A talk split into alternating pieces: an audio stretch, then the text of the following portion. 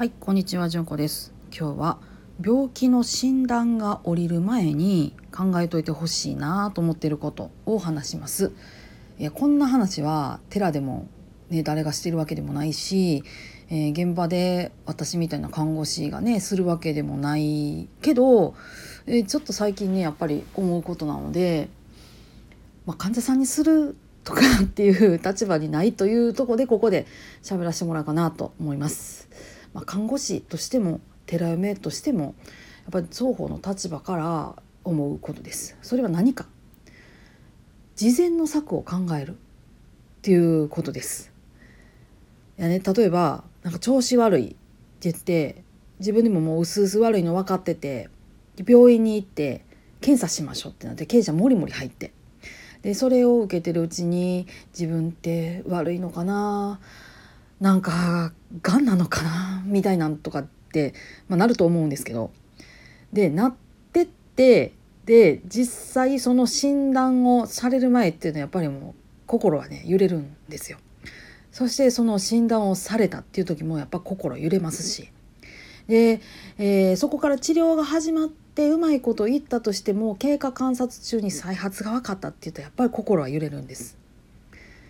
でその時にねなって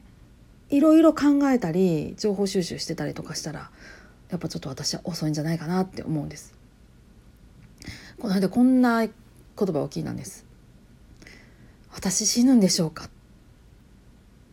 いやねもうそこね私ねもう素で突っ込みましたね心の中でですよ。え？全員死ぬやんって ねえこんなことを思っている思ってるだけですからね言わないですけど。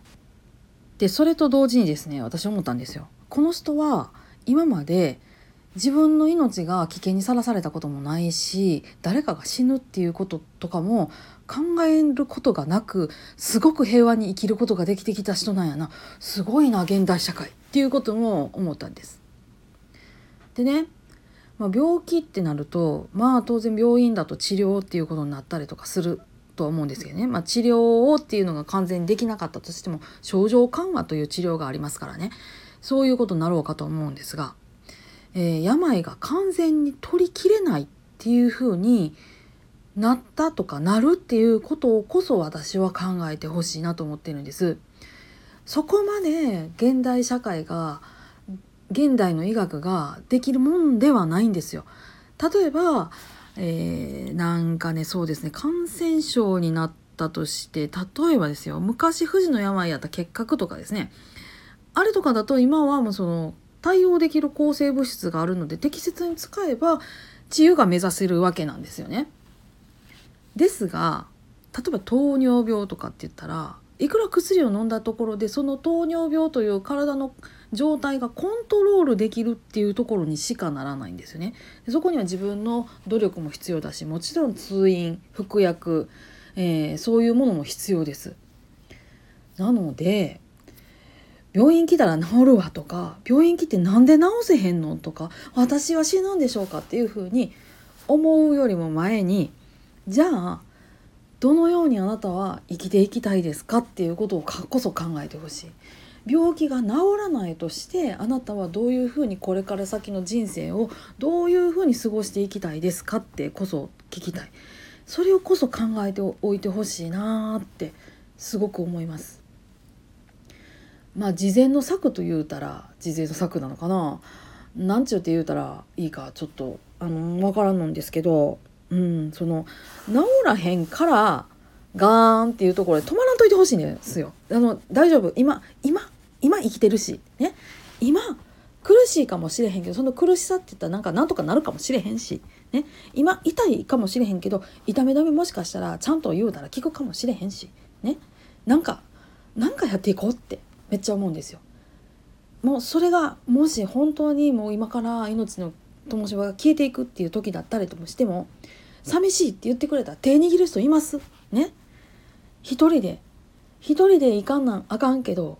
見送る人がここにおるんですよ。そしてそこに誰もいないとしても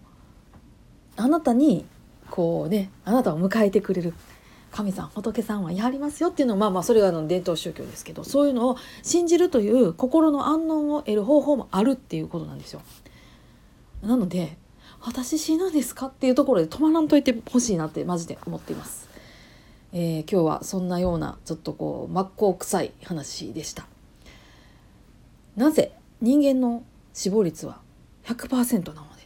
そしてそれがいつ来るかっていうのは本当にはわからないことなのである程度、えー、見通しがつくっていうことがあったとしてもそれはあくまで見通しであって絶対ではないということなのでじゃあ今どうするかっていうことをこそやっぱり考えておいてほしいなと私などは思っていることでございます。はい暑くなりましたが皆さんどうぞ今日も安穏な一日をお過ごしいただければと思います。ありがとうございました。それではまたごきげんよう。